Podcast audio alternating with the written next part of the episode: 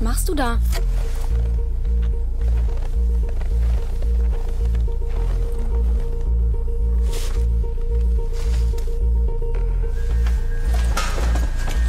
Ich mag dich sehr gern, Eli.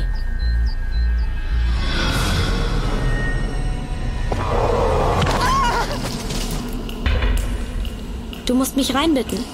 Ich begrüße euch zu einer neuen Folge hier beim Fernsehsessel Podcast. Bei mir der wunderbare Fabian. Hallo Fabian. Hallo. Uh. Ja, denn äh, genau, ich habe schon ganz schön Drops in der Hose. Äh, wir sprechen heute über einen Horrorfilm, über zwei Horrorfilme, denn wir haben Oktober. Der Monat des Gruseln, des Grauens, der Monat des Horror-Oktober, dem wir uns auch wieder ein wenig widmen werden. Nicht wahr? Wir werden richtig, richtig rumgruseln. Ja. Ähm, Im im Horror, Horror, Horror, Horror-Oktober. Oder ja, Schocktober. Ich glaube, Schocktober ist einfacher. Schocktober ist einfacher. Horror-Oktober ist genauso schlimm wie Follow-Berry. Das sind so Wörter, die kann man als Deutscher, glaube ich, nicht würdevoll aussprechen. Ähm, ja, aber es, ja. es, wird, es wird hoffentlich ein sehr gruseliger Monat. Ich glaube, es kommen ein paar Sachen, die äh, ja, gruselig sind. Allen voran. Es wäre gut, wenn ich jetzt was parat hätte. Ähm, Midnight Club von Mike ja. Flanagan, ja. wenn der im Oktober ja. kommt. Oder natürlich ich, Hokus glaub, Pokus zwei. Weil der kommt, kommt definitiv der, im Oktober. Der neue Halloween, also der letzte. Halloween, Halloween Ends kommt End. auch, ne? Spoiler, es wird nicht enden. Glaubst Meinst du, das nicht? wird der letzte Halloween-Film sein? Na, mit Jamie Lee Curtis glaube ich schon. Mm. Meinst mm. nicht? Also am Ende glaub, liegen sie sich beide in den Armen und erstechen sich gegenseitig. Ja, aber Bestimmt. selbst dann, selbst dann, come on. Ich glaube, das ist so ein Genre, also da darfst du halt einfach nicht nie sagen. Also bei einem Slasher, es, es wird nie aufhören. Und auch wenn in fünfundzwanzig Jahren dann das Hologramm von Jamie Lee Curtis irgendwie rumläuft. Also ich könnte es mir vorstellen. Ja, ja, ja. Ähm, bevor wir in, ins Gruselige gehen hier, ja, möchte ich nochmal uns alle etwas erheitern. Ja, in dieser, in diesen tristen Herbsttagen jetzt hier im Oktober. Äh, ich weiß ja nicht, es wird schnell dunkel und so und vielleicht kann ich euch ein Lächeln ins Gesicht zaubern. Das habe ich gefunden auf dem Twitter-Kanal von Daniel, der den Spätfilm macht, den Podcast Spätfilm macht. Ähm, Grüße gehen raus und ich lese das mal vor. Wir sollten uns nicht davon abhalten lassen, daran zu denken, dass in Australien achtundvierzig Millionen Kängurus leben und in Uruguay nur drei Millionen vierhundertsiebenundfünfzigtausenddreihundertachtzig Einwohner. Das bedeutet, dass wenn die Kängurus irgendwann entscheiden sollten, Uruguay anzugreifen, müsste jeder Mensch aus Uruguay im Schnitt vierzehn Kängurus bekämpfen. Und rein theoretisch sollten die Kängurus das gewinnen, denn Kängurus können boxen. Und dann würde das Land nicht mehr Uruguay heißen, sondern Känguruguay. Mhm. Gut. Das fand ich gut. Fand ich gut. Also Känguruguay finde ich witzig, ja. Ja, ja. Das, also das Wort. Aber die Frage ist halt, wie wollen Kängurus von Australien nach Uruguay kommen? Ich glaube, die Frage kann nur Marc-Uwe Kling beantworten. Vielleicht springen? Mit, mit genug Anlauf? Wie viel tausend F- Kilometer sind das? Vielleicht können ah. die so, so, die Kängurus sich so gegenseitig immer double-dashen in der Luft. Um mhm. dann eine Luftbrücke zu springen. Die können Oder einfach so. auf die Schulter jeweils vom anderen klettern und das zweiundvierzig, wie, wie groß ist ein Känguru? Warte mal. Känguru-Größe. Oh. Sind schon, schon so. nicht ohne, ne? Mal bis eins Komma sechzig. So, wie viele Millionen Kängurus gibt's? vierzehn. Plus, nee, pro, minus. Äh, ne? Nee, pro Einwohner. Äh, vierzehn, zweiundvierzig Millionen Kängurus oder sowas. Ach so, ja, ich glaube. Mhm. Äh, Moment. Das ist jetzt eine wichtige Frage. Also, das sind, ne, in Zentimetern habe ich es jetzt, so geteilt durch hundert, dann sind es Meter und geteilt durch tausend sind es Kilometer. Es sind, ja, es reicht. Es sind siebenundsechzigtausendzweihundert Kilometer, wenn die alle aufeinander sind. Und damit kommst du locker von ähm, Australien nach Uruguay. Okay, ist machbar. Dann, von Australien nach Uruguay? Kommst du auch nach Skandinavien? Ja, ja. Das ist ja, ja. zweiundvierzigtausend Kilometer Erdumfang, glaube ich. Das ist so unangenehm, wenn das nicht stimmt. Aber der glaub, Äquator, ich habe gelernt jetzt im Sachkundeunterricht, der Äquator ist viertausend Kilometer lang. Also ich dachte, das hast du von, von Kit gelernt. Du kennst dich mit dem Äquator. Naja, lassen wir das. Kit ist im Umzugsstress-Symbol, wird sich noch foppen. Nee. Ein Känguru-Vampir hätte es wahrscheinlich deutlich einfacher, weil der, kann Känguru-Vampir sich auch in eine Fledermaus? Was passiert, wenn, wenn ein Känguru vom Vampir gebissen wird? Das sind doch die Fragen, die mich interessieren. Wird's dann, also kann es sich dann auch in eine Fledermaus verwandeln? Oder kann, kann es dann einfach fliegen? Können Vampire fliegen? Ja, Vampire können fliegen, oder? Auch ohne als Fledermaus verwandelt zu sein. Die meisten können fliegen, ja. Also ich glaube, es gibt auch Vampire, die nicht fliegen können. Ja, was sind das für Idioten? Sorry, aber... Ja. Also wenn ich Vampir wäre, dann würde ich schon fliegen wollen können. Aber die aus Buffy zum Beispiel, die können nicht fliegen, meine ich. In Twilight können sie, glaube ich, auch nicht fliegen. Oh, gute Frage. Können sie denn in So Finster die Nacht? Nee. Fl- nee, fliegen sie auch nicht, da klettert sie rum. Aber das ist super schnell auf jeden Fall, ja. Morbius kann fliegen. Morbius kann fliegen, kann... What We Do in Shadow, können die... Die werden zu Fledermäusen und dann können sie fliegen. Stimmt, ja. Ja, ja, das ist ja auch so dieses klassische Idealbild, ne, eigentlich, dass sie sich in eine Fledermaus verwandeln können. Das ist, glaube ich, auch dieser Ur-Dracula-Gedanke, glaube ich, gewesen, ne, von... Ich habe das Buch nie gelesen, von... Wie heißt der? Bra- Bram Stoker? Bram St- Stoker. Stoker, Stoker. Stoker, ja. Der Bram. Bram, Bram ja. The Broken. Glaube ich, ist sein offizieller Name.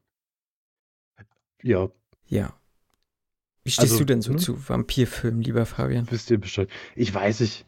Ich, ich, ich hab's mir auch überlegt, ich, das wäre jetzt nicht so ein klassisches Genre eigentlich. Also ich finde, man kann ja sagen, okay, Zombiefilm ist, ist ein eigenes Genre. Auch wenn du im Zombiefilm natürlich verschiedene Auslegungen hast. Irgendwie, du hast Zombieland, du hast Dawn of the Dead, du hast Shaun of the Dead, Night of the Living Dead, uh, World War Z, ähm, hier Zack Snyder, Army of the Dead. Das, das sind ja alles äh, Filme, die man nicht unbedingt vergleichen kann. Ja? Also das sind äh, Actionfilme, das sind Horrorfilme, das sind Slasherfilme, das sind Comedies. Und ich glaube, bei, mhm. bei Vampirfilmen, da habe ich halt wirklich so dieses typische einfach nur Vampir im Kopf. Aber wenn man dann halt drüber nachdenkt, klar, wir haben es schon angesprochen, What We Do in the Shadows ist jetzt auch kein typischer Vampirfilm. Ich habe da aber auch nicht so viel gesehen.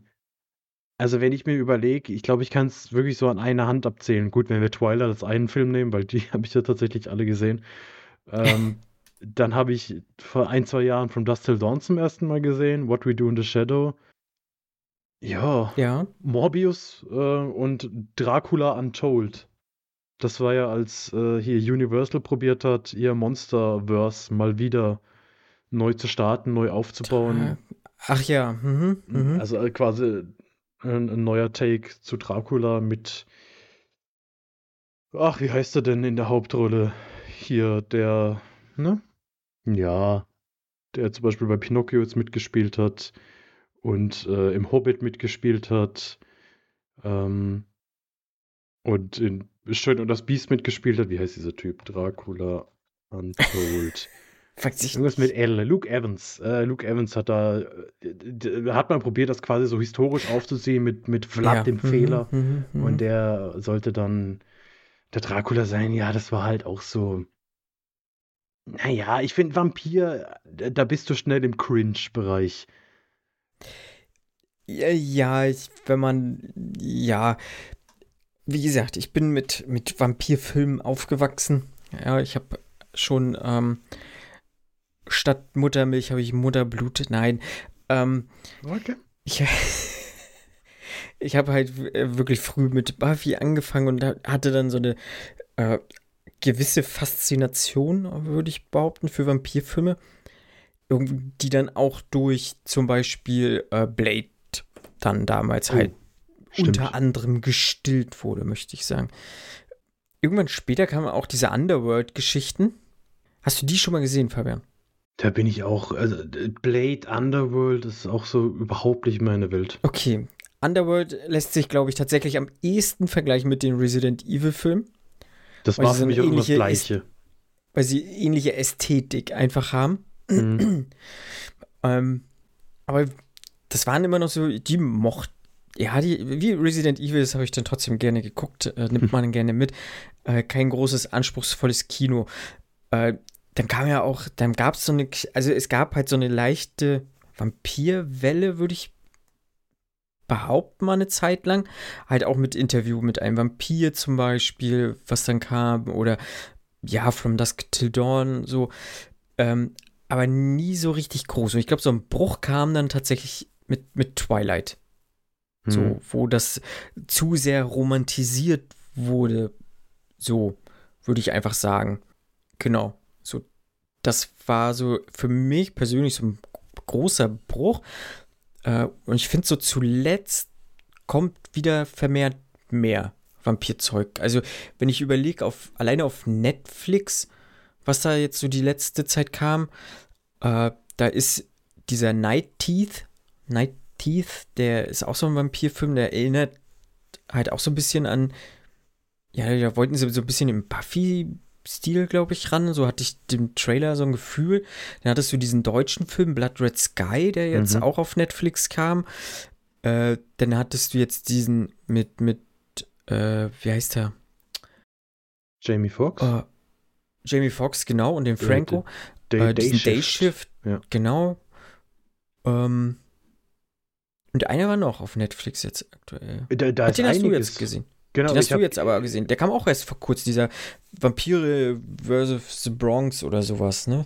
Genau, ich habe gestern dann irgendwie mal geguckt, äh, nachdem ich hier unsere beiden Hauptfilme gesehen habe, dachte ich mir, ey, komm, jetzt hast du noch Zeit, guck, guck mal, was auf Netflix noch ist. Und war dann auch verwundert. Äh, ich habe einfach nur Vampir eingegeben, dass da doch einiges gab. Ich hatte auch nicht auf dem Schirm, dass zum Beispiel dieser Day Shift äh, ein Vampirfilm ist oder hm. ich weiß auch immer noch nicht, ob es einer ist, aber wird äh, als erstes vorgeschlagen, wenn ich bei Netflix Vampir eingebe. Also wäre ich sehr enttäuscht, wenn es keiner ist. Und dann hat mich irgendwie so dieses Vampires versus the Bronx angelacht. Vor allem, weil er halt keine neunzig Minuten ist, und dachte ich mir, ja komm, den kannst du dir jetzt noch geben. Mhm. Ja, da geht's um drei Jungs, äh, Teenager in der Bronx, die gegen Vampire kämpfen. Mhm. Und ich muss sagen, ich fand den irgendwie charmant. Ich weiß nicht wirklich wieso, der ist nicht besonders gut. Man merkt auch gerade gegen Ende, dass das also sehr offensichtlich ein Low-Budget-Film war, weil da wird's dann mhm. wirklich schwierig, äh, was Special Effects und sowas angeht. Also da mh, muss man dann schon wirklich sehr gönnhaft sein, dass man den Film nicht übel ja. nimmt. Aber der hatte irgendwie so einen gewissen Charme. Ich meine, klar, es werden auch hier alle Klischees bedient. Und das ist, glaube ich, auch so mein Problem, was ich mit Vampirfilmen habe. So, ja, Knoblauch, Kruzifix, äh, Weihwasser. Ja. Das ist halt irgendwie immer das Gleiche. Und auch hier ist es, macht's, macht's kein, geht's keine neuen Wege, aber diese Dynamik zwischen den Jungs hat mir ganz gut gefallen und diese, dieses Setting, mal so ein ganz anderes Setting, so Vampire in der Bronx und nicht mhm. äh, in so einem, irgendwie, keine Ahnung, in so einer Scheune, irgendwie Vampire leben hinten in einem Schloss oder in einer Scheune.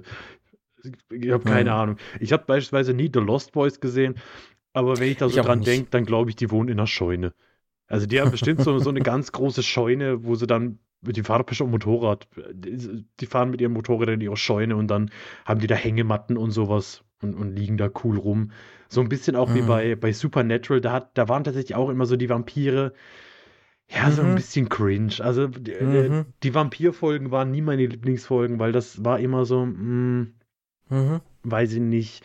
Und dann sind halt so Dinger wie What We Do in the Shadows, die das Ganze halt auf die Spitze treiben und, und parodieren. Sind dann eher die Dinge, mit denen ich mich anfreunden kann. Ähm, oder halt und jetzt, jetzt weiß ich ehrlich gesagt nicht, inwieweit das ein Spoiler ist. Äh, es gibt eine Netflix-Serie, die ich äh, sehr mag. Und ich weiß nicht, ob das Spoiler ist, wenn ich sage, dass es da um Vampire geht. Weil ich glaube, im offiziellen Klappentext steht es nicht drin. Es wird in der ersten Folge aber relativ klar. Also wer irgendwie noch eine Netflix-Serie gucken will, aber nicht weiß, um welches es gerade geht, aber ne, der muss es kurz weghören. Ab jetzt, äh, weil Midnight Mass, äh, ich habe ja schon öfter von Mike Flanagan geschwärmt, da geht es eben auch um Vampire. Und da ist nochmal ein ganz anderer Ansatz. Der, der spielt dann quasi in dieses Biblische irgendwie mit rein und mhm. diese, diese Parallele zwischen äh, biblischen Engeln und Vampiren und macht da halt ein ganz neues Fass auf. Und da hast du halt nicht dieses, oh, guck mal, der, der stirbt, wenn ich Knoblauch auf ihn werfe oder sowas, sondern eine ganz andere Art von Vampiren. Und sowas spricht mich dann mehr an als dieses klassische, ja. hey, äh, ich schütte dich mit Weihwasser zu und dann drücke ich das Kruzifix aufs Auge und dann, dann bist du auch tot. Das habe ich jetzt gesagt und traurigerweise ist immer noch so eins meiner größten Guilty Pleasures Van Helsing mit Hugh Jackman. Und das, Ach stimmt, ja, da geht's den ja auch habe um ich bestimmt Vampire. Aber seit, mhm. also ich weiß nicht, ob das jetzt gelogen ist, wenn ich sage fünfzehn Jahre, weil ich weiß nicht, ob der Film schon so alt ist. Van Helsing, aber mhm. bestimmt zweitausendfünf, zweitausendvier. Ich weiß nicht, ob ich den nach zweitausendsechs, zweitausendsieben nochmal gesehen habe. Und das ist so ein Film, der lacht mich immer an. Ich habe den als äh, D V D-Steelbook hier. Und das ist so ein Film, wo ich mir ab und zu denke, hm, hm, jetzt Van Helsing? Dann sehe ich, der geht hunderteinunddreißig Minuten und ich glaube, der ist richtig scheiße. Und dann traue ich mich meistens nicht. Ich weiß nicht, ob ich dem nochmal eine Chance geben soll. Hm. Ja, weiß ich nicht. Ich habe den auch ein, zwei Mal, glaube ich, gesehen, Van Helsing, aber... Ja. Ich, ich glaube, der ist ja. halt eher dann auch so in diese Underworld-Richtung. Der, der sieht ja auch aus wie ein mhm. Underworld-Film. Da spielt ja hier auch Dings mit Kate Beckinsale. Also das, das sieht ja schon mhm. aus, als wäre es irgendwie ein Ableger davon. Aber was jetzt wirklich so große Klassiker betrifft, irgendwie so den, den Dracula ja, also mit, mit Nosferatu Oldman, oder so. Nosferatu oder sowas. Habe ich ja auch nie gesehen. Komplett ich, raus. Ich auch. Also, ne, wie gesagt, es gibt ja nicht nur, ab Buffy ging das ja nicht los, ne? Also, das ist ja schon, schon weit vorher, waren ja Vampire ja durchaus ein Phänomen und mhm. auch gern gezeigte äh, Figuren, also, ne, na, Figuren des Grauens, möchte ich sagen, ja. ne? Also, ja. Also, aber es wird halt auch in die, keine Ahnung, wo die Reise hingeht, so, ne, du hast nur irgendwie Lesbien, Vampir-Killers und ja, weiß nicht, auch Serien ist es ja auch teilweise, du hast hier diese Stimmt. True-Blood-Geschichten, äh, ne, What We Do in the Shadow auch als Serie, was wir ja auch die erste und zweite Staffel besprochen haben und so. Es ist auf jeden Fall allgegenwärtig, möchte ich sagen. Auch aus Deutschland gibt es ja eine, einen Film, äh, Wir sind die Nacht oder so, gibt es, es ich glaube, da geht es auch um Vampire. Und ja, wie gesagt, dieser äh, Blood Red Sky ist ja auch ein deutscher Film. Um, auf Netflix. Soll ja auch nur so halb geil mhm. sein, weiß ich nicht. Ich glaube, das gibt halt immer irgendwie was her. Weil so eine gewisse Grundfaszination ist wahrscheinlich immer noch da, auch wenn, ich gebe dir recht, so nach Twilight, das war ja dann auch die Zeit Twilight und dann kam hier irgendwie Vampire Diaries, True Blood. Ich glaube, so die, Vampire Diaries die, die große ja. Zeit ist vielleicht mittlerweile vorbei, aber es wird trotzdem immer wieder auftauchen. Das ist halt einfach ein Klassiker. Ja, irgendwann gab es halt, ist ja ähnlich wie mit Zombies ja auch, ne? Irgendwann war das, gab es einfach zu viel davon, weil es gerade krass gehypt war. Hm. Und seitdem ähm, wartet man eigentlich wieder auf was richtig, richtig Gutes. So finde ich persönlich. Ich weiß gar nicht, wann war, war wann fing denn Twilight an? sechs, zweitausendsechs, zweitausendsieben? Der erste Twilight. Okay. Da müsste so eine Zeit sein. Und also ich will da auch nochmal sagen, das ist jetzt, nee, zweitausendacht. Das ist jetzt nichts, mhm. wo ich sage, äh, das ist äh, glitzernde Vampire, das finde ich scheiße. Die Filme, die sind einfach so schlecht. Also ich habe mich wirklich durch alle Filme durchgequält. Und äh, sowohl Kristen Stewart als auch Robert Pattinson sind SchauspielerInnen, wo ich mittlerweile sage, das sind super ja. in ihrem Fach. Also ja. die an denen lag das nicht. Also es lag auch an ihnen, aber dann lag es daran, was für Drehbücher und was für Regieanweisungen sie bekommen haben. Weil gerade ja. Kristen Stewart zeigt über diese fünf oder sechs Filme oder was ist, einfach nichts. Also sie hat dauerhaft die nee. gleiche Emotion, die als Gleichgültigkeit auch zu interpretieren ist, irgendwie auf dem Gesicht. Und dass, der groß, dass, dass das große Finale von der Filmreihe irgendwie nur in der Fantasie von jemand stattfindet äh, und dann, ah, es ist gar nicht passiert, das hätte passieren können, lassen wir es einfach. Äh, sorry, das ist einfach, also das, das Lächerlichste, was ich je in so einer Filmreihe gesehen habe. Und von daher, ja, ich, ich, ich weiß, wovon ich rede. Es ist nicht so, dass ich es einfach nur verurteile. Ich habe mir das wirklich angetan und es war, es war keine schöne Zeit. Sorry an alle ähm, Twilight-Stans. Äh, ja, ich habe mich damit auch immer sehr, ja, wie, wie soll man sagen, äh, keine Freunde gemacht. Ich habe viele, viele Freundinnen vermehrt. Das muss ich dann tatsächlich dazugeben. Das mhm. war eher ein, bei mir im Freundeskreis eher ein weibliches Phänomen, die diese Twilight-Geschichten sehr, sehr gut fanden. Doch stimmt, ein, ein, ein Kumpel war auch noch mit dabei, aber ähm, da habe ich das auch schon immer gesagt und auch sehr abwertend einfach niedergemacht, diese Filme mhm. und auch die Bücher. Ich habe die Bücher nicht gelesen. Ich habe mal einmal, glaube ich, reingelesen, hab's, fand's nicht gut geschrieben. Aber das ist, ist ja mein, war ja mein, mein Geschmack. Aber ja, ich finde find da auch nicht, nicht viel Gutes an Twilight auf jeden Fall. Und ähm, ja, mehr kann ich dazu nicht sagen. Reicht ja auch. Reicht auch, reicht auch. Aber auf jeden Fall interessant, dass es zweitausendacht startete, so, genauso wie unser Film, den wir Stimmt, ja. besprechen wollen. Ein Film, den wir jetzt auch gar nicht aufgezählt haben, aber ihr seid ja clever, ne? Ihr HörerInnen da draußen, ihr habt ja schon gelesen, worum es geht, ne? Ja, ja, ja. Es geht um, natürlich um Let the Right One In, ne? Ja. So wie man es ausspricht, richtig, mit Sicherheit. Das ist, das ist hundertprozentig korrekt gewesen, ja. Ja, ja. Und ich übersetze mal kurz für euch, es ist So finster die Nacht. Ein Film aus dem Jahr zweitausendacht. Ja. Nach einem Regie. Buch von? Oh ja, John Ajvide Lindqvist. Sehr schön. Also ich sehe schon, äh, schwedische Namen liegen dir. Oder schwedische Wörter. Ja, aber dieses Ei, wie die, das, das ist schon... Da bin ich auch ein bisschen drüber gestolpert, als ich das gesehen habe. Das ist irgendwie... Also John geht ja noch und Lindqvist, ja.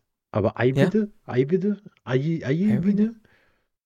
Johnny, Johnny Lindy, John Lind. Aber Regie kann ich, kann ich gut. Das Thomas geht, Alfredson. Ja. Ne? Thomas Alfredson. Ähm, jo. In den beiden Hauptrollen sind zwei Kinderschauspieler. Einmal der Kere Hedebrand spielt den Oscar und die Lina Leandersson spielt die Eli. Ja, Eli, ne? Wird das auch mhm. ausgesprochen, genau. Und ähm, ja, es geht darum, dass der zwölfjährige Oscar mit seiner alleinerziehenden Mutter in Stockholm lebt, in einem ja, Neubaublock, in einem Wohnblock. Äh, Oscar wird von seinen Mitschülern so ein bisschen gehänselt. Es gibt da auch äh, einen klassischen Bully auf jeden Fall, der sich Oscar immer nimmt und er flüchtet sich so ein bisschen in seiner Rache-Fantasie und, und äh, möchte, dass das Schwein stirbt.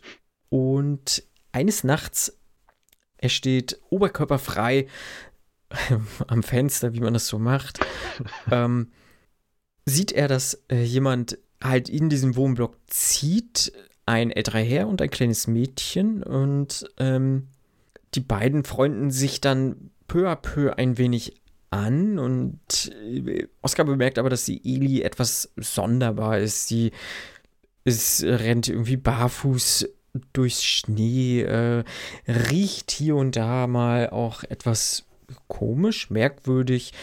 Äh, nichtsdestotrotz freunden sie sich an und ähm, es steckt ja auch noch viel, viel mehr dahinter, nicht wahr? Ja, das stellt sich relativ schon raus. Ich glaube, das ist kein Spoiler, dass Eli... Wir haben jetzt schon so viel über Vampirfilme gesprochen. Da wäre jetzt witzig, wenn Eli ein Zombie wäre. So hatte damit überhaupt nichts zu tun. Nee, sie, sie, sie ist ein, sie ist ein Geist. Ein, ein Vampir.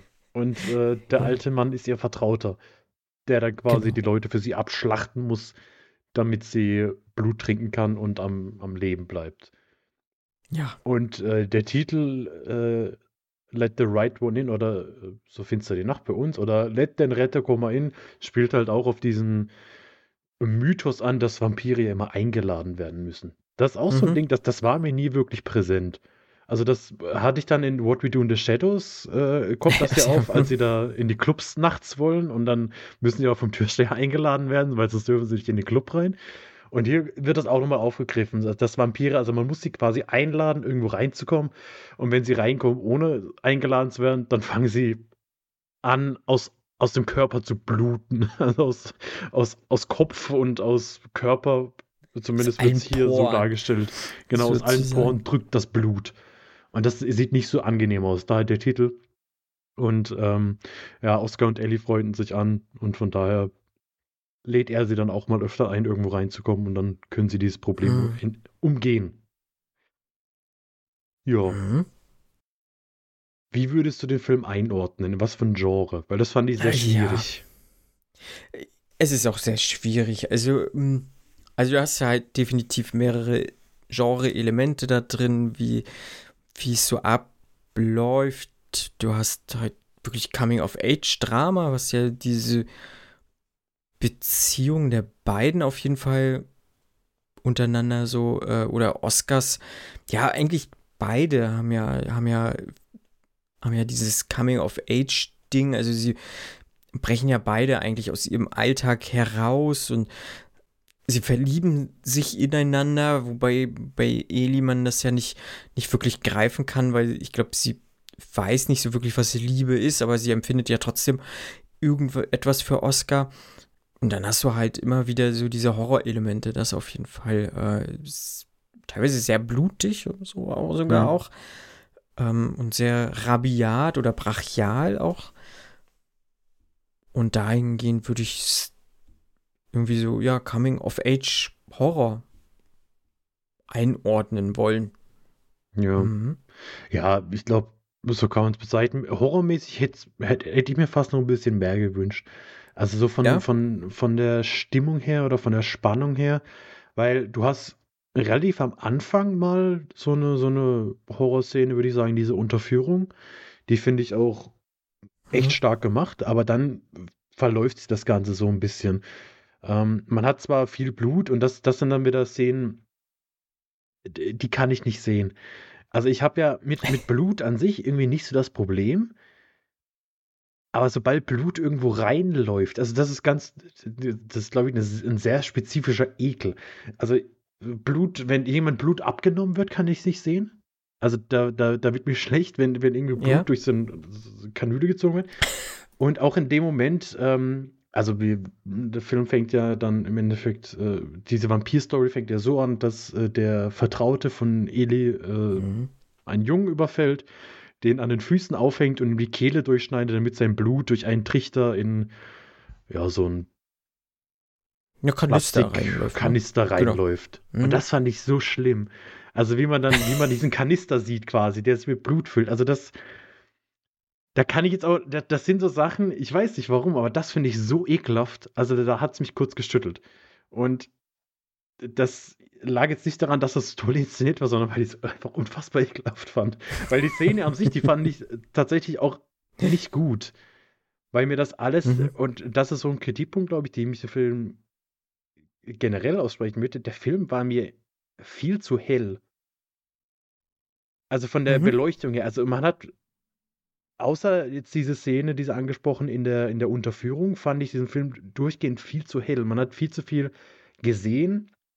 Ähm, Szenen, die nachts in einem Wald gespielt haben, waren komplett ausgeleuchtet. Also es war helllichter Tag irgendwie in diesem Wald, der auch äh, irgendwie zwanzig Meter von einer befahrenen Straße entfernt war. Ja, ja. Also auch dieser Plan, den Typ da ausbluten zu lassen, war vielleicht nicht der allerbeste Plan. Aber ich, ich hätte mir da einfach viel mehr Atmosphäre gewünscht. Also gerade bei einem Vampirfilm, der halt dann doch oft nachts spielt, weil Vampire dürfen bei Sonnenlicht nicht raus, weil sonst ist es vorbei. War mir mhm. da irgendwie zu viel Helligkeit in diesem Film. Und das mhm. hat mich so, so ein bisschen gestört. Mhm. Ja, da kannst du ja nachher auf jeden Fall noch mal was dazu sagen, wie das äh, bei dem Remake mhm. war von, äh, zu, also von Matt Reeves, Let Me In, den ich schon mal auf jeden Fall gesehen habe, schon relativ mhm. zeitnah, da können wir gerne noch mal drüber sprechen, den ich jetzt aber heute nicht noch mal ähm, mitgebracht habe, weil ich es zeitlich nicht, nicht geschafft habe. aber ein paar Sachen sind mir da auf jeden Fall noch so unterbewusst hochgekommen, wo ich jetzt So finster die Nacht gesehen habe. Denn ich habe nämlich das Remake zuerst gesehen. Genau, ja, kann ich ja jetzt gleich schon sagen, ist ja egal. Hab den zwar, ich weiß nicht, ob der im Kino lief, da habe ich jetzt nicht nachgeguckt. Ich habe den damals aber relativ zeitnah nach äh, Home Release gesehen. Also damals hatte ich auch schon Sky oder vielleicht hieß es noch Premiere, das weiß ich nicht. Und da lief da dann halt hier ein neuer Film, ne? Die kam ja dann immer auch ein halbes Jahr, nachdem die irgendwie auf D V D halt kam oder Blu-ray. Und dann habe ich den gesehen. Also lass es zwanzig elf, zwanzig zwölf gewesen mhm. sein. So. Und ähm, wusste zu dem Zeitpunkt nicht, dass es ein Original gibt, ähm, was halt ja auch nur zwei Jahre älter ist als Let Me In, ne? Also sehr frisch, aber war halt krass weggeflasht, möchte ich sagen, von dem äh, Let Me In. Weggeflasht, mhm. vielleicht ein bisschen hochgegriffen, aber ich fand den, fand den sehr, sehr packend irgendwie und sehr bewegend auch auf vielen Ebenen, so auch wie gesagt, dieses Coming-of-Age-Drama, so, das, glaube ich, wenn das gut erzählt ist, und das war oder ist meiner Meinung nach auch gut erzählt, auch bei So finster die Nacht ist das äh, im Grunde nach gut durcherzählt, so, äh, hat mich der Film auf jeden Fall krass abgeholt, so. Und ich hatte mir immer wieder vorgenommen, ich gucke So finster die Nacht, ich gucke So finster die Nacht, ich will jetzt das Original sehen, auch weil viele gesagt haben, ja, der ist halt sogar besser, so, hm. bei weiten Teilen. Aber jetzt beim Gucken muss ich, gebe ich dir auch recht. Also da, da sind so viele Versatzstücke drin, die, ähm, die mich doch irgendwie gestört haben. Selbst in der Erzählung, so, wo ich sage, hm, da war ich mir jetzt nicht mehr hundertprozentig sicher, war das auch bei dem Remake mit drin, aber hier hat es mich jetzt dann irgendwie gestört. Äh, aber ich sehe auch, dass das teilweise zu hell war. Ich habe es deutlich dunkler in Erinnerung gehabt. Hatte mit der Figur des Oscars mehr Probleme gehabt. Ich fand den nicht so gut gespielt. Mhm. Da hat mir so, da ist mir Cody Smit mit Cody Smit-McPhee deutlich besser in Erinnerung geblieben. So, ähm, die Lina Leandersson, der kann ich nicht wirklich was vorwerfen. Die finde ich, hat das gut gemacht. Ich bin aber ein Fan von Chloe Grace Moretz, deswegen äh, ich ja vielleicht dann auch nicht so ganz objektiv so mhm. da in der Sache. Ähm, aber beim Gucken hat vieles für das Remake für mich erstmal gesprochen, so möchte ich sagen. Nichtsdestotrotz ist So finster die Nacht immer noch ein, ein wahnsinnig guter, na, Wahnsinn, ach, Wahnsinn, immer diese Superlativen hier, ne? Ja. Ähm, ein, ein sehr guter Film einfach, weil er macht trotzdem viel richtig. Also diese, diese ganze Geschichte rund um, um äh, Oscar und Eli, die mag ich einfach. Also die hat mich nicht, nicht emotional nicht wirklich krass gekriegt, aber ich finde, die hat was. So, also ja, also die hat einfach irgendwas Besonderes. So, finde ich. Ja, es waren immer so einzelne Szenen, die mich dann irgendwie ja, dann abgeholt ja. haben. Also wenn sie zum Beispiel bei ihm dann am Fenster ist und sagt, er quasi schon am Schlafen ist und ja. das ist dann ja nach dem sie jemanden überfallen hat, wo sie auch so blutverschmiert ist und dann sich zu ihm ins Bett legt und so. Das fand ich zum Beispiel irgendwie genau. eine, eine sehr schöne Szene. Teilweise war es mir dann aber auch ein bisschen too much. Also wenn man dann in die Szene im Schwimmbad denkt, das war dann irgendwie so, okay, das ja. ist jetzt vielleicht ein bisschen arg übertrieben. Und ich muss sagen, ich finde, der Film ist nicht wahnsinnig gut gealtert. Also mhm. ich habe mir den jetzt angeguckt auf Freebie. Freebie, mhm. das ist ja hier der neue Dienst von Amazon. Genau, da kann man den dann um, umsonst gucken mit Werbung, ne? Ähm, genau. Ich habe den über die, äh, habe gesehen, dass der über äh, Filmfriend angeboten wird. Also dieses, was ich ja auch schon mal erwähnt hatte hier und da, äh, dieses Streaming-Portal der Bibliotheken. Mhm. Das war ohne Werbung. Aber wie war denn das jetzt mit Werbung? War da viel Werbung drin? Nee, also es waren... Nee, okay. Lass es sechs... Mal Werbung sein, aber dann jeweils dreißig Sekunden.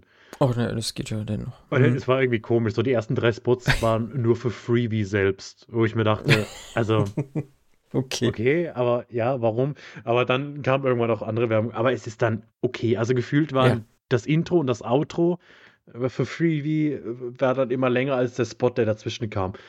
Und ich weiß nicht, ob also es war auch nicht regelmäßig, also dass man sagt alle zehn Minuten, sondern es war dann schon an Stellen, wo es dann auch irgendwo Sinn gemacht hat, da jetzt einfach mal kurz äh, einen Spot zu bringen. Also es war jetzt nicht mitten in einem Dialog oder mitten in einer, ja, richtige Action-Szene gibt es ja nicht, aber es war, glaube ich, also man, das hat, man hatte das Gefühl, dass da jemand drauf geachtet hat, ob das wirklich so ist oder ob das ein Algorithmus irgendwie gemacht hat, weiß ich nicht, aber äh, es war in Ordnung.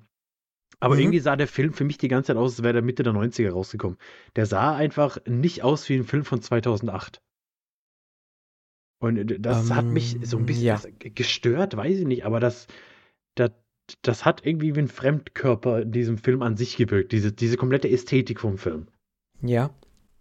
Ja, kann ich dir tatsächlich auch nur so zustimmen. Also ich fand das auch, äh, wirkte für mich auch gefühlt deutlich älter, ja. Mhm. Was, ich, was mir jetzt zum Beispiel besser gefallen hat im Original im Vergleich zum, zum Remake, mhm.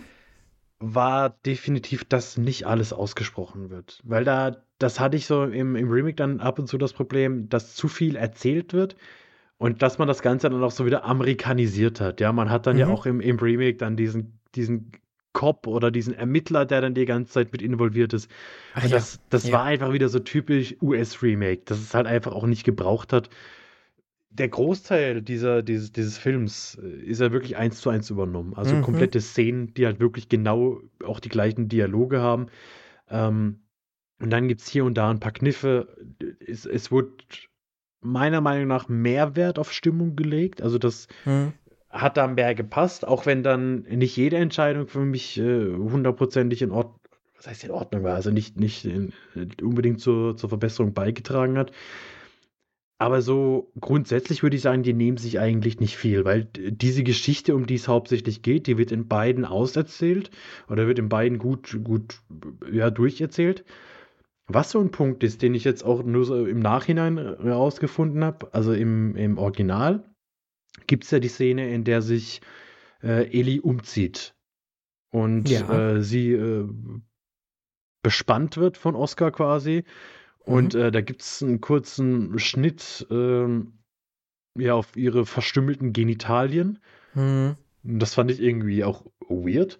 Und jetzt habe ich gelesen, dass es in der Buchvorlage wohl so ist, dass sie ein kastrierter Junge ist. Also das okay. gar, sie sagt ja auch öfter, sie ist kein Mädchen. Ja, ähm, ja. Und man bezieht das natürlich darauf, ja, sie ist ja logischerweise ein Vampir.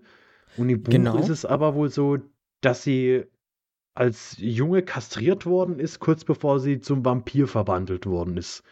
Und deshalb hat man auch irgendwie eine Schauspielerin gesucht, die relativ androgyn wohl aussieht, dass das irgendwie hinhaut. Mhm. Den, den Eindruck hatte ich jetzt nicht unbedingt, dass sie androgyn aussieht, aber der, der Regisseur nee, offensichtlich. Aber... Und von daher, und, und die Ebene fehlt halt im Remake komplett. Also es gibt auch die Szene, in der mhm. er sie bespannt, aber man sieht dann nichts. Und weiß ich, jetzt kann ja. man da wahrscheinlich viel reininterpretieren. Ähm, ich habe das vor gefühlt zwanzig Minuten erst gesehen, deshalb habe ich da noch nicht so viel Zeit gehabt, um da irgendwas großartig rein zu interpretieren.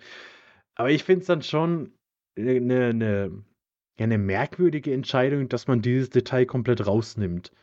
Ich weiß nicht, ob mhm. das dann wieder damit zu tun hat, dass man diese Anspielung nicht machen möchte, von wegen hier, äh, weiß ich nicht, Transidentität oder sowas, dass es vielleicht zwanzig zehn noch absolutes Tabuthema in Hollywood war, mhm. oder dass man gesagt hat, man möchte generell keine, keine Kindergenitalien zeigen, was ich auch irgendwo nachvollziehen kann, diese Entscheidung. Auf jeden Fall, natürlich. Weil, weil, weil das hat einen schon also ein bisschen rausgenommen. Also ich habe mir gedacht, hä, was, ja. was, was soll das jetzt gerade? Ja, da hatte ich ja auch überlegt, ob das überhaupt im Remake vorkam, als ich jetzt das gesehen habe. Und äh, aber wo du sagst jetzt, nee, dann kann ich es mir, ja, ja. Also das sind ja Sachen, die muss man nicht unbedingt sehen, die muss man auch nicht wirklich zeigen und äh, schon gar nicht eigentlich bei KinderdarstellerInnen mhm. so, ne? Also äh, da natürlich waren das nicht die echten Genitalien ja. und so, aber, aber selbst dieses, dieses suggerierte Bild, das braucht Mensch eigentlich nicht. So, nee. Nee. Mhm. Genau. Jetzt bei So finster die Nacht, ich fand, wie gesagt, wenn es dann mal zur Sache geht, so Brutalitätsfaktor, möchte ich sagen, äh, fand ich es eigentlich immer recht ordentlich. Ähm, ne, wir haben, haben ja einmal äh, diesen, ja, wie heißt der, Jocke oder so, nee, heißt ja Jocke oder Lacke oder, ja, weiß ich nicht, die Namen. Ähm, wir haben, haben jemanden, der halt unter der Brücke ja dann äh, sozusagen angefallen wird. Einer von diesen, ähm, na, sag mal schnell, von diesen Kumpels da auch aus dem Wohnblock, die dann da irgendwie abends noch hm. ein Heben gegangen sind, ähm, den sie ja auch ja, erst aussaugt und ihm dann halt auch noch einmal so das Genick bricht, so, ne? Und das vor Augen, vor den Augen von diesem Katzentypen, der dann ja auch noch äh, alle, halt auch die Dorfbewohner so ein bisschen, ich sag mal, in Anführungszeichen aufstachelt halt, ne?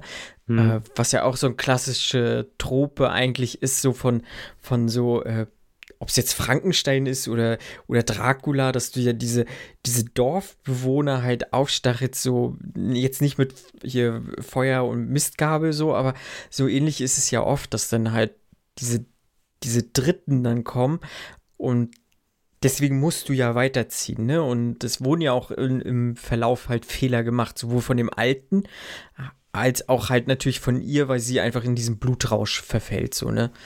Ähm, das fand ich eigentlich auch ganz, ganz schön, ob das jetzt bewusst gewählt war, so dieses, äh, wir, wir holen jetzt hier noch so diese Dorfbewohner, sag ich mal, rein und und, und äh, jagen dieses Vampirmädchen so durch die Straßen so, also so sinnbildlich, das fand ich eigentlich mhm. ganz nett und ähm, da weiß ich aber nicht mehr, wie das im Original war, äh, im Remake war. Da hattest du ja gesagt, dass ein Polizist, der das ähm, natürlich irgendwie ja, forciert der, aufzuklären, äh, ne?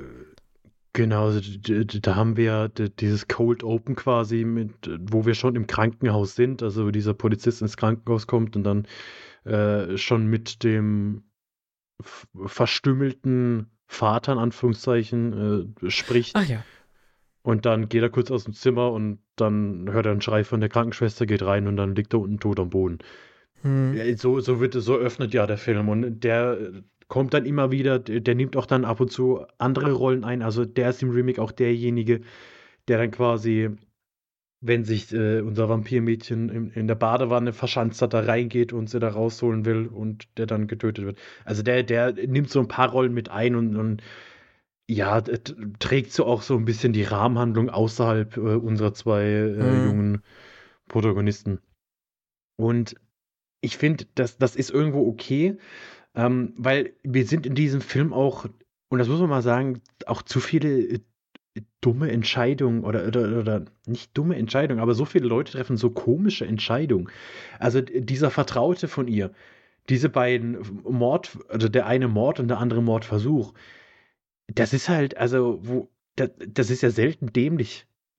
Mhm. Also d- dieser eine, dieser äh, ja. erste Mord, das ist halt wirklich, also das ist nicht mal ein Wald, das sieht aus wie so ein Park und zwanzig Meter weiter fahren die ja. Autos, das ist, hatte ich ja schon gesagt, gefühlt taghell, dann rennen irgendwelche Leute mit dem Hund rum und der lässt da einen ausbluten, so, also mhm. gefühlt mitten im Stadtpark, wo halt die ganze Zeit Leute mhm. durchlaufen.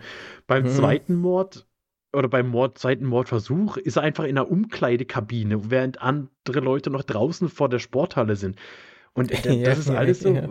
was, das ist total dumm. Und eben auch dieser Katzentyp, wie lange der da irgendwie mit sich hadert, bevor er irgendwas macht. Mhm. Und ich muss auch sagen, das Ende, ja, finde ich auch ein bisschen merkwürdig. Ja? Das, mhm. Wie bringt dieser kleine Junge diese große Kiste in den Zug? Und warum wundert das niemand, dass irgendein kleiner Junge mit einer riesen Kiste da im Zug jetzt rumfährt? Und warum, was ist mit seiner Mutter? Und also Da, da sind so ganz viele Entscheidungen oder Sachen, die passieren, wo ich mich dann wirklich gefragt habe, das, das macht jetzt gerade wenig Sinn. Also so diese, diese, dieses, diese Rahmenhandlung oder dieses, ne, die überstehende Handlung, die ja. ist ja in Ordnung und wie gesagt, da, da finde ich auch irgendwie meinen Gefallen dran.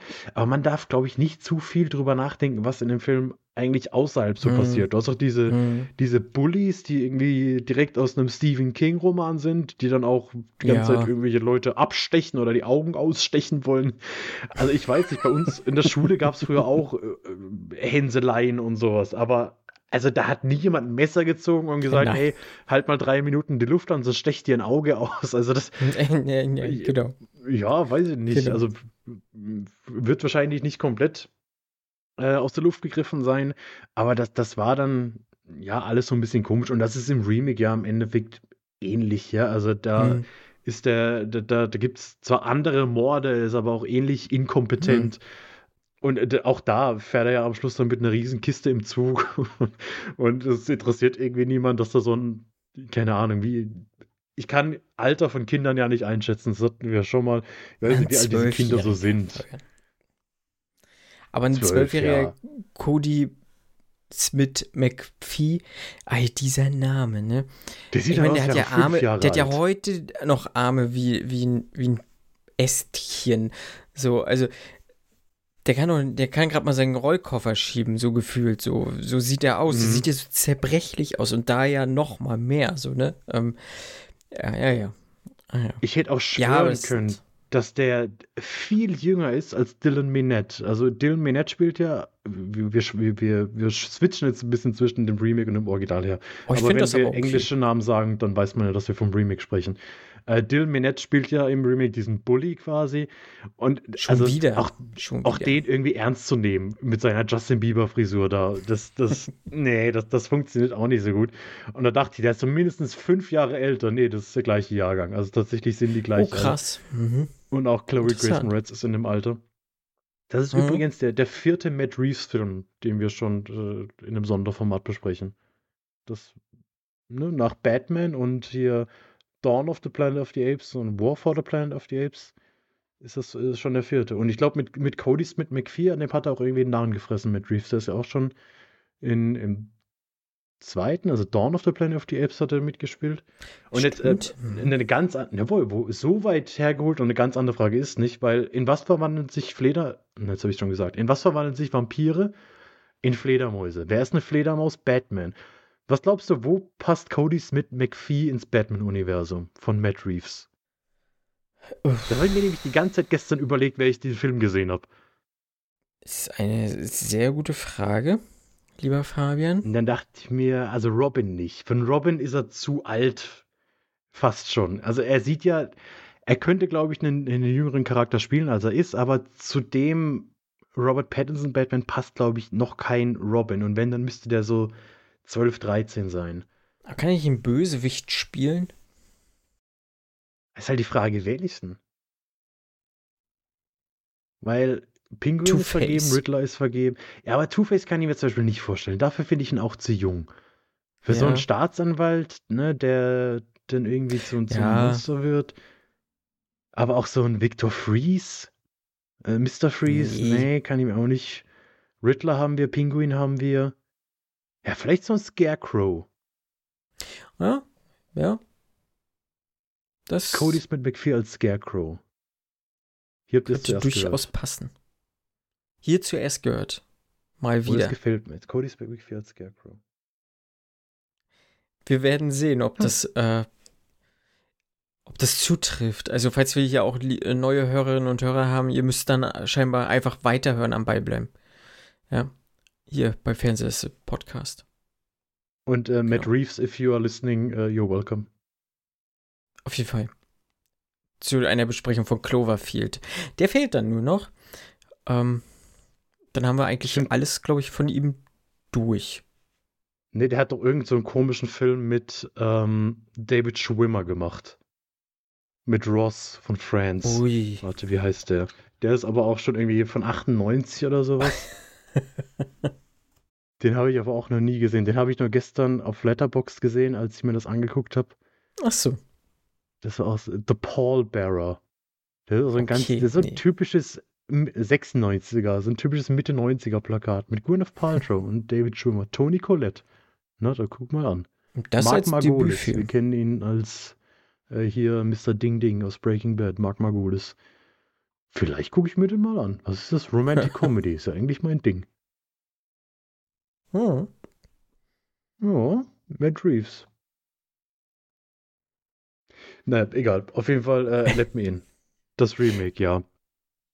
Ja, ich glaube, mich hat damals auch, was ich halt jetzt auch wieder sehr gut fand, so wie gesagt, diese Geschichte der beiden, halt ihr Also dieser wirkliche Coming-of-Age-Aspekt. Ich habe diesen Film damals auf jeden Fall eher, glaube ich, als Coming-of-Age-Film wahrgenommen und auch zu Finster die Nacht würde ich auch so zum größten Teil eher als, als wirklich als Coming-of-Age-Film mhm.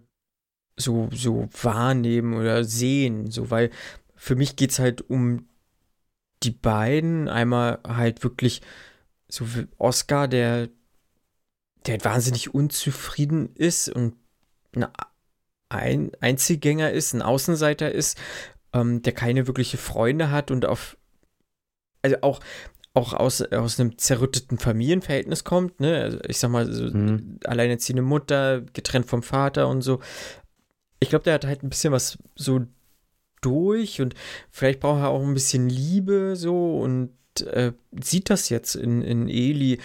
Und ich glaube, er macht ja auch keinen, also ihm ist es ja auch egal, ob Eli ein Mädchen ist so oder irgendwas anderes ist. Also er möchte ja nur mit ihr oder von ihr geliebt werden oder mit ihr zusammen sein, ähm, eine Freundin haben, ähm, dann ja später dann auch so leichte Zärtlichkeiten irgendwie austauschen und so. Und das ist schon, schon, das hat mich irgendwie damals auf jeden Fall abgeholt. Das hat, holt mich auch heute immer noch ab. Mhm. Und dann, wenn dieser Bruch kommt halt, äh, wo, wo es um diese Blutsbrüderschaft geht äh, und sie halt ihre, ihre animalischen Instinkte nicht mehr so wirklich bei sich behalten kann, so, ne? Und das ist halt so, wo ich sage, das ist schon, das ist schon eine sehr interessante Sequenz gewesen und genau, und ne, sie will ja eigentlich, eigentlich weg dadurch ja auch, also sie möchte ja diesen Ort verlassen, weil es ist, es ist ja auch nicht mehr sicher, weil ja die Leute halt auf, auf die Schliche gekommen sind und dann kommt sie ja doch nochmal zur Hilfe, so, ne? Und das, ähm, das finde ich gut, das kriegt mich. Es war auch so eine relativ klassische Erzählweise, aber so alles in allem finde ich das trotzdem gut konstruiert so und das, das mag ich. An, an, auf jeden Fall so finster die Nacht. Jetzt äh, bei Let Me In bin ich mir nicht mehr so sicher, ob das so handlungstechnisch auch eins zu eins so abgelaufen ist. Das äh, weiß ich gerade gar nicht. Also zu, zu, zu neunzig Prozent. Also zu neunzig Prozent. Wirklich, du hast äh, Szenen, die halt wirklich genau die gleichen okay. sind, ja auch, die, die ich angesprochen hatte, wenn sie sich da zu ihm ins Bett legt.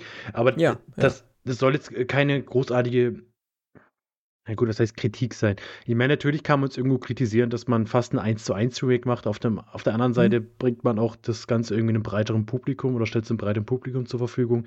Aber es macht den Film auch nicht schlechter, weil die, die Szenen funktionieren genauso. Ähm, die Szene mit der Blutsbruderschaft ist nicht identisch, aber eigentlich äh, auch fast deckungsgleich. Auch die funktioniert in beiden Iterationen mhm. ganz gut. Ähm, die Szene mit den Bonbons, als sie sich äh, an den Bonbons probiert und sich dann übergeben muss und sich Ach dann ja, umarmen. Ja. Auch das hast du in beiden Filmen eigentlich genauso drin. Also da mhm. ist schon sehr, sehr viel Gleiches mit drin. Und wenn es ein oder zwei andere Kniffe gibt, ähm, aber die, die Handlung an sich oder die Haupthandlung, die bleibt eigentlich gleich. Und das funktioniert schon wirklich in beiden gut. Du hast in beiden auch das, ja, viele nennen es offene Ende, was für mich jetzt nicht unbedingt wirklich ein offenes Ende war. Mhm. Ich habe auch äh, gelesen, dass hier der Autor wohl gesagt hat, er ist mit beiden Verfilmungen sehr zufrieden, er hat die beide sehr gemocht. Ähm, er war mit dem offenen Ende wohl selbst auch nicht so zufrieden, dass er eine äh, ne Sequel-Geschichte geschrieben hat und gesagt hat, nee, komm, wir klären das jetzt, ähm, let the old dreams die. Und da dann quasi diese Frage beantwortet, ja, was ist es denn jetzt? Äh, lieben die beiden sich oder wird er quasi nur zu ihrem neuen Vertrauten? Weil das ist zum Beispiel was, was wir in Let Me In auch wirklich, also im Remake, erzählt bekommen. Das wird ja auch nur suggeriert im, im schwedischen Original, wie dieses Verhältnis eigentlich von ihr zu diesem alten Mann ist, ja, also woher die sich kennen. Da kann man ja am Anfang denken, okay, vielleicht, ne, da streichelt er ja einmal merkwürdig über die Wangen ja. und sagt, sie soll sich nicht mit diesem Jungen treffen, wo man dann vielleicht denkt, ne, vielleicht ist da irgendwas nicht so Tolles im Gange. Und in Let Me In gibt es dann aber, da, da, da, find, da findet äh, Owen dann quasi ein Foto von ihr von früher in Schwarz-Weiß, wo sie dann quasi neben Richard Jenkins als Kind steht. Also auch die haben sich als Kinder quasi angefreundet. Und ja, seit seinem Kindesalter hat er quasi nur dafür gelebt, dass, dass sie ihr Blut bekommt. Und ähm, dann gab es wohl diese Diskussion, ja, wird das jetzt mit ihm genauso? Wird er der neue Vertraute? Und im Buch, hm. Spoiler für alle, die es nicht wissen wollen oder das Buch noch lesen möchten, erzählt er, dass auch Owen zum Vampir gemacht wird oder Oscar zum Vampir gemacht wird und die beiden für immer zusammen sein können. Das ist sehr schön. Aber ich finde es dann auch wirklich sehr stümperhaft von dem Begleiter, wenn ich mir jetzt diese zwei Morde ansehe, die er gemacht hat. Also es ist ja sehr, ja, sehr verwunderlich, dass er eigentlich so lange noch überlebt hat. So. Ja, auch da gibt es so eine kurze Throwaway-Line, sage ich ah, mal, okay. im Remake, in dem er sagt, vielleicht wollte ich, dass man mich findet. So nach dem Motto, okay, okay ja, er, hat, mhm. er hat da auch nicht mehr unbedingt Lust drauf, irgendwie nach, nach sechzig Jahren Leute ausbluten lassen. Ähm, kriegt man vielleicht doch irgendwann so den einen oder anderen Gewissensbiss und denkt, ach, Mensch, könnte ich den nicht einfach nur vielleicht anzapfen und einfach ein bisschen Blut drin lassen, das zum Überleben reicht. Also er ja. ist anscheinend von Schuldgefühlen irgendwo geplagt und ja. Ja, ja. Auch sein äh, Ableben fand ich ziemlich stark, muss ich sagen. Mhm. Also sowohl äh, diese, diese handwerkliche Umsetzung da von seinem verätzten Gesicht, als auch dann, wenn er das Fenster runterfällt. Also das sah jetzt also gefühlt echt aus, so wie mhm. halt diese, diese Puppe ähm, dann da raufgeknallt ist auf diesen Container. So. Also das äh, war schon, schon ordentlich. Also das hat mir, hat mir auch sehr zugesagt, muss ich ehrlich sagen. Ja, ja, ja. Ja. Ja. Ich weiß nicht, ich habe, äh, wie gesagt, ich äh, so Finster die Nacht zum ersten Mal gesehen, Let Me In, damals mal, ich würde Let Me In eigentlich gerne nochmal wieder sehen. Ich habe aber so ein bisschen Angst, dass ich äh, den schlechter finde, als ich ihn in Erinnerung habe. Tatsächlich. Weißt du, wie ich meine? Also ich würde behaupten, dass Let Me In auf jeden Fall leichter zugänglich ist. Ja, ja. Was halt vor allem daran liegt, dass er einfach auch besser gealtert ist von, von der Optik, von der Ästhetik her. Er sieht einfach schicker aus und nicht so, nicht so oldschool. Ähm, ja. Aber ich, wie gesagt, ich finde mhm. thematisch, äh, nicht thematisch, ähm, von der Stimmung her gefällt mir Let Me In besser. Dafür hat äh, So Finster die Nacht ein, zwei Story-Dinger, die mir mehr gefallen. Mhm. Die nehmen sich für mich wirklich nichts. Also ich glaube nicht, dass du jetzt Let Me In sehen wirst und dann sagst, boah, nee, also der hat schon ein paar Entscheidungen getroffen oder das hat mir im Original besser gefallen. Dadurch, dass halt wirklich so wenig Unterschiede da sind, klar kann man irgendwo sagen, das wäre irgendwie redundant oder man hätte es nicht gebraucht, aber ja gut, das kannst du halt über jedes Remake sagen, was rauskommt. Und genau. Genau. Das ist ja kein, kein, kein valider Kritikpunkt, wenn man jetzt nicht unbedingt sagt, mhm. wir machen was komplett Neues draus äh, und verschlimmbessern eigentlich alles, was, was mhm. möglich wäre. Mhm. Weil aktuell ist es so, dass ich aus meinen reinen Erinnerungen heraus, die wahrlich nicht immer gut sind, ähm, sagen würde, dass Let Me In für mich so der, der bessere Film ist mhm. oder auch war dann schon, weil oft hast du ja eher so, ne, weil ja, wirklich diese Frage, ne, braucht man ein, ein Remake und in der Regel sind die Remakes ja auch schlechter, so als das Original. Ähm, ich glaube aber, die nehmen sich halt beide nicht viel. Also ich glaube, das sind wirklich Nuancen, wo man dann auch sagt, ich glaube, viele würden auch sagen, so Finster die Nacht mag ich lieber, aber ich glaube, die sind sich schon, schon sehr auf Augenhöhe einfach. Ähm, und ich glaube auch so eine Art Paradebeispiel für, dass halt Remakes auch funktionieren können. Mhm. So, also auch, auch, auch, ja, sinnhafter Sinn, weil, ja, hast du ja schon gesagt, so, du, es ist leichter zugänglich, ne? Also man muss sich ja überlegen, so U S-Publikum äh, oder generell so U S-Filmmarkt synchronisiert halt nicht. So, das ist halt so. Und äh, so oft wir uns ja schon über die Synchronarbeit in Deutschland aufregen, ähm, ich glaube, das ist hier schon, schon wirklich im Vergleich ausgezeichnete Qualität, mhm. was so die SynchronsprecherInnen und äh, diese Drehbuchautoren für die Synchronarbeit halt abliefern. Im Vergleich gerade zu den U S A. Also, weil das ist dann, kommt dann da noch stümperhaft drüber und das würde, glaube ich, den Film dann auch doch abwerten. Vielleicht sogar, wenn man einfach sagen würde, man macht So Finster die Nacht und synchronisiert das ins Englische hinein oder so. Ich glaube, äh, das hätte vielleicht auch ganz schön nach hinten losgehen können dann. Und dann lieber machen Remake, damit das Publikum halt diese Geschichte irgendwie erfährt, weil, wie gesagt, ich finde find sie gut, ich bin der Meinung, sie sollte erzählt werden und ähm, wurde ja jetzt gemacht, oder schon vor zwölf Jahren. Wahnsinn. Ja. Vor allem merkt man halt, dass man mit einer gewissen Portion Respekt irgendwie so auch ans Original rangegangen ist, dass das jetzt nicht hier irgendwie ein Cash Grab war, weil man gedacht hat, hey, lass doch das Ganze nochmal machen, aber mit besserem mhm. C G I und dann sieht Pinocchio einfach komplett wild aus.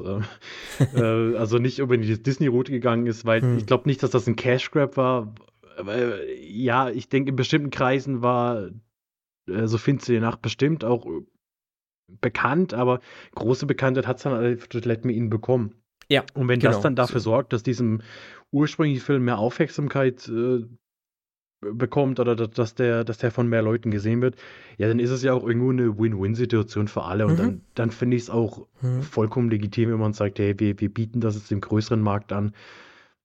Ja. ja, und Matt Reeves hat das auf jeden Fall vollkommen in Ordnung. in Ordnung gemacht. Sagt man das vollkommen in Ordnung machen? Nee.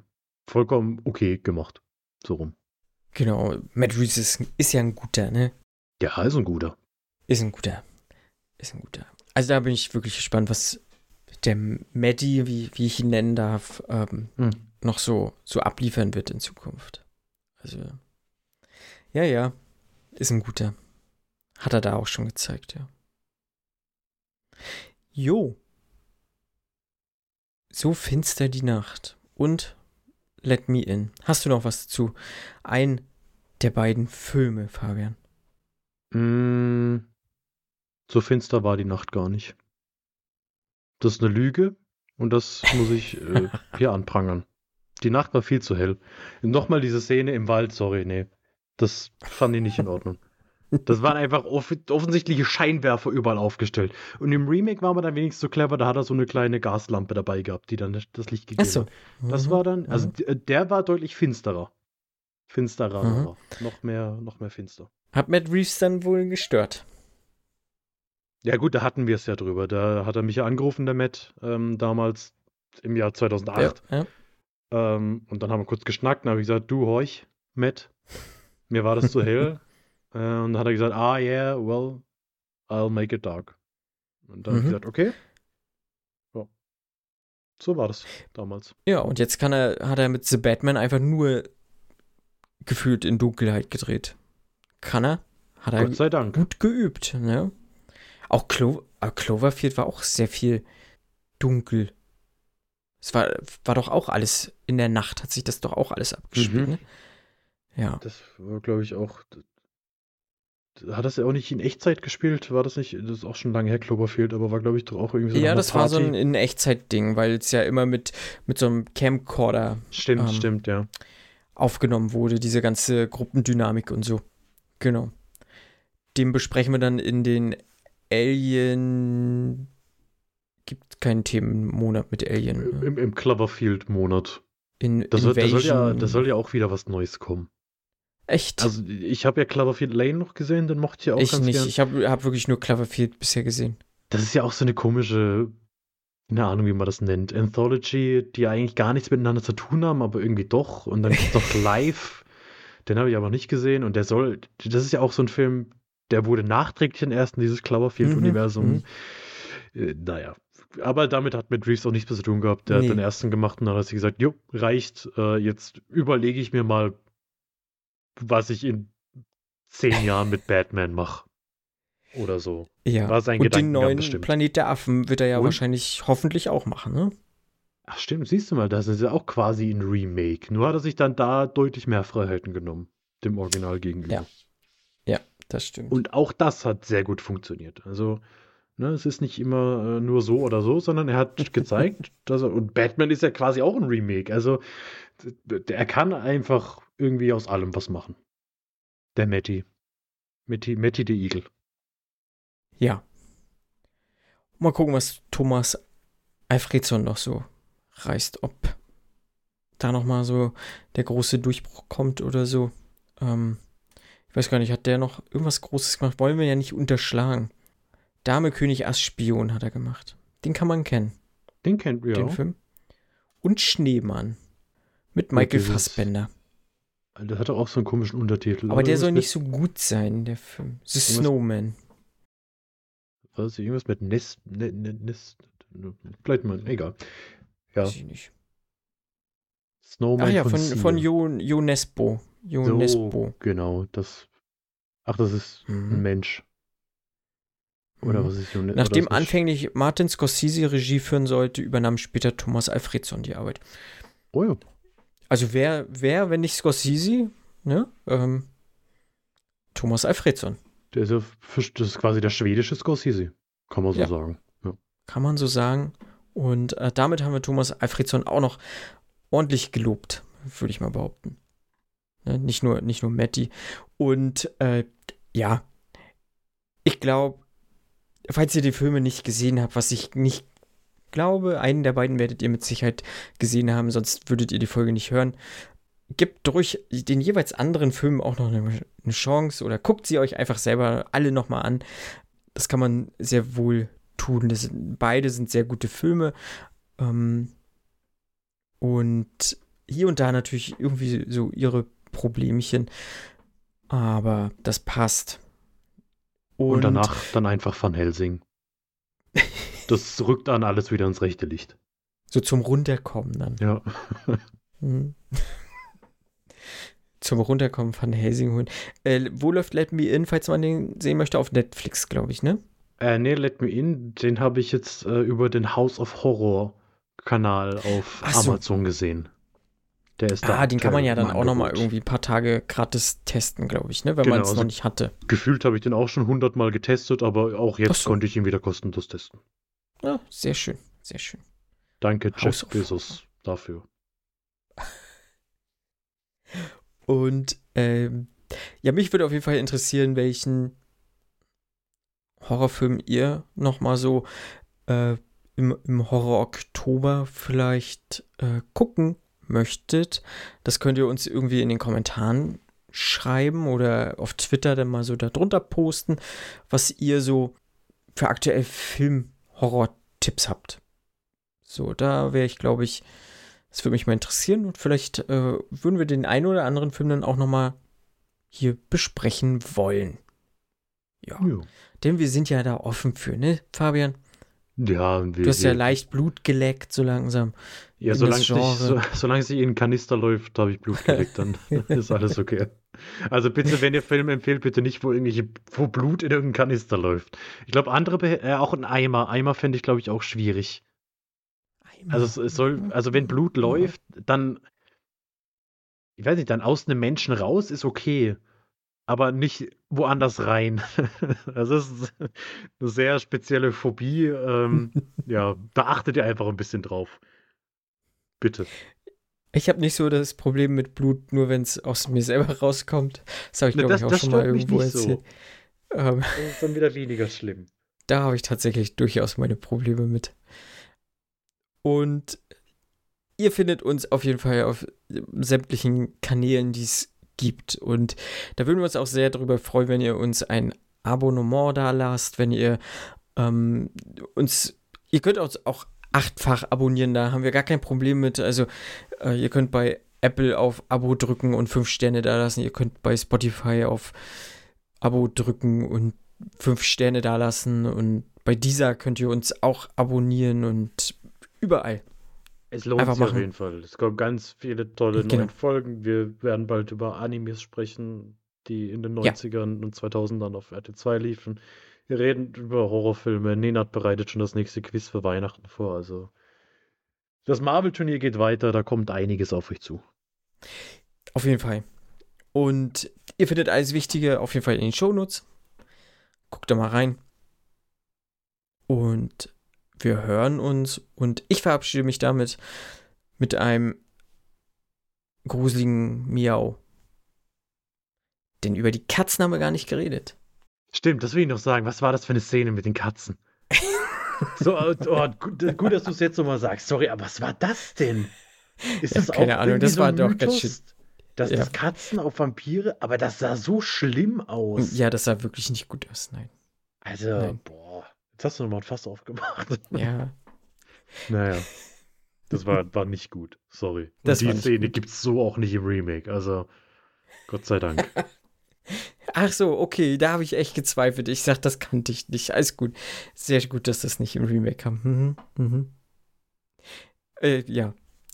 Entschuldigung, ich habe die, hab die äh, Verabschiedung gecrashed. Ich bin raus. Ich wünsche euch was. Adios. Bist du ein Vampir? Würdest du mich dann auch mögen?